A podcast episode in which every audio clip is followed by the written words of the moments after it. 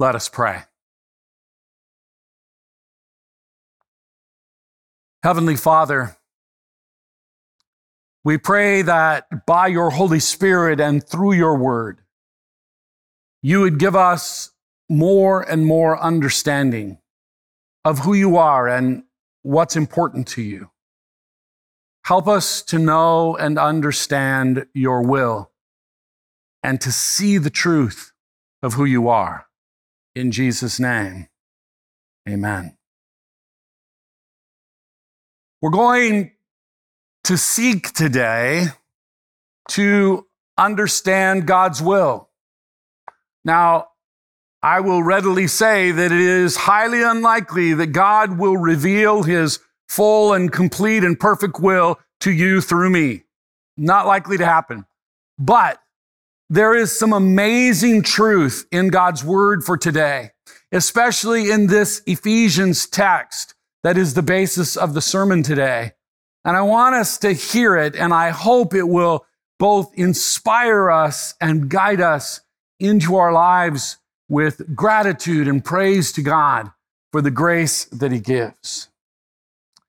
I want to start by acknowledging the Old Testament lesson maybe mostly because I think that there's still some part of my own heart and mind that that that understands that I in and of myself don't measure up and that as I see others in my life I see that they don't measure up either. And so in Amos when we hear these words I will test my people by this plumb line we realize that our lives are not in plumb. Our lives are, are off a bit. And that if we are measured according to the standards of God, the, the holiness of who God is, we fall short. We, our lives are not in alignment as God would want them to be. This word in Amos continues with this phrase that says, I will no longer ignore all their sin.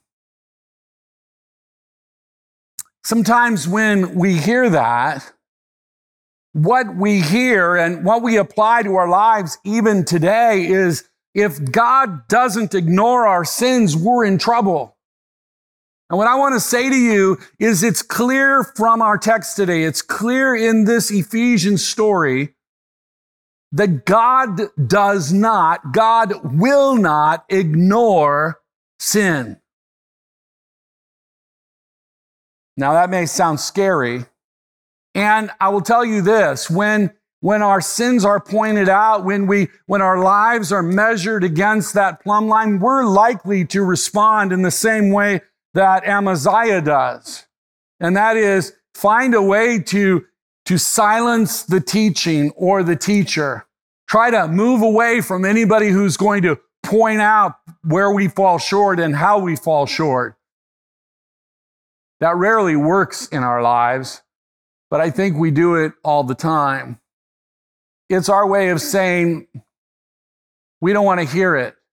It's our way of of living in denial of the truth of our own shortcomings because, quite frankly, we don't know how to handle them. And even when we've tried over and over again, we've failed. And so let's listen to how Paul speaks to us in his letter to the church in Ephesus. Ephesians has two primary themes. The first theme is that Christ has reconciled all creation to himself, to God. And the second theme is that Christ has united people from every nation into one church, his church together. And so we need to understand how does that reconciliation happen? On what is this, this unity of the church based? Because I can be real clear with you, it is not based on our common understanding of the teachings of the scripture. It is not based on our common doctrines or lifestyles or music preferences or worship styles. Those are greatly varied. And so, what I want to say to you is that it is not based on us. Neither our reconciliation to God nor our unity together or our reconciliation to one another is based on us, on our behavior, on our merit. It's accomplished through what God does, and it's free. It's done by the one triune God, Father, Son, and Holy Spirit. It's received by us by faith through grace. It is a free gift of God, as it says other places in Ephesians. And therefore, out of that work of God, we are able to live with gratitude in our hearts and in our lives and in our relationship with God and with others. Almighty, sovereign God has chosen by His will to forgive us, to bring us into His family, to make us His children by adoption through Christ. He blesses us with this gift. And so our text today begins with these words all praise to God. God gets all the glory, all the credit. And this is a recurring theme throughout this text and throughout Scripture. All glory to God, both because of who He is and because of what He does for you and for me. And what I want us so deeply to understand from our text today is what God does for you and for me. And to believe that, to, to embrace it in faith, to trust that God indeed give the very thing that he promises us, he gives us in Christ. It's not that we deserve it. It's not what has been done that flows from us but what God has done that flows to us. This text tells us that we are blessed with every spiritual blessing. There's this incredible exchange that happens in Jesus.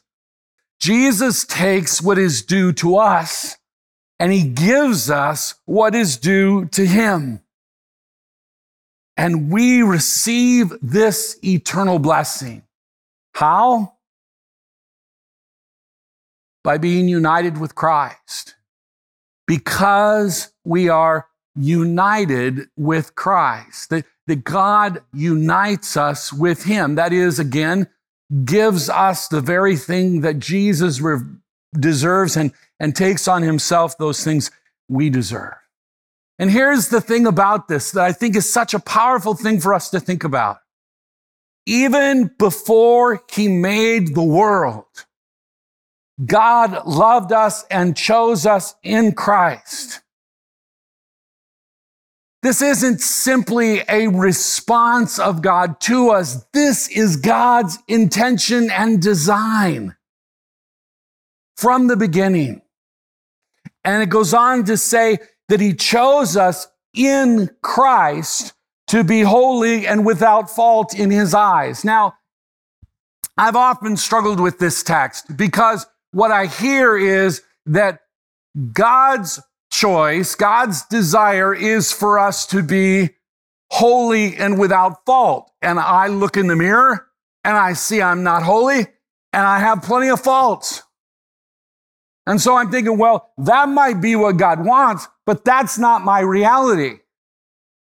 And it's because we miss the first words in Christ. God loved us and chose us in Christ to be holy and faultless. It's because Jesus is holy and faultless. And it's in Him that we are granted that reality. We are given what is due to Jesus, and Jesus takes what is due to us so that in God's eyes, we are as Christ, holy and faultless by His work, by His design, by His gift. We're called to believe that true gospel message. Instead, too often, we believe what we see in the mirror. We believe what we know to be what is due to us. And we think that's what we're going to get. And Jesus says, No, I've taken that for you. Now you get what's due to me. God decided in advance, the text says, to adopt us into his own family. He looks at us, he knows our brokenness, and he redeems us. He chooses us and brings us into his family. We take on his name, his blessing, his eternity, because he's made us his own through Christ. This is what he wanted to do. This is God's will for me and for you. I still have to remember that this is the truth of the gospel. The truth of the gospel isn't that God wants or expects me to live perfectly. God knows full well that isn't going to happen and hasn't happened before. This is what God wanted to do reconcile us through his Son. Forgive us, redeem us, choose us, love us, receive us as his own by his power, by his will, by his work, not by ours. It is grace and it is God's pleasure to give that grace to you and to me and to and to share that grace with others in the world. Why? So that we praise God for his glorious grace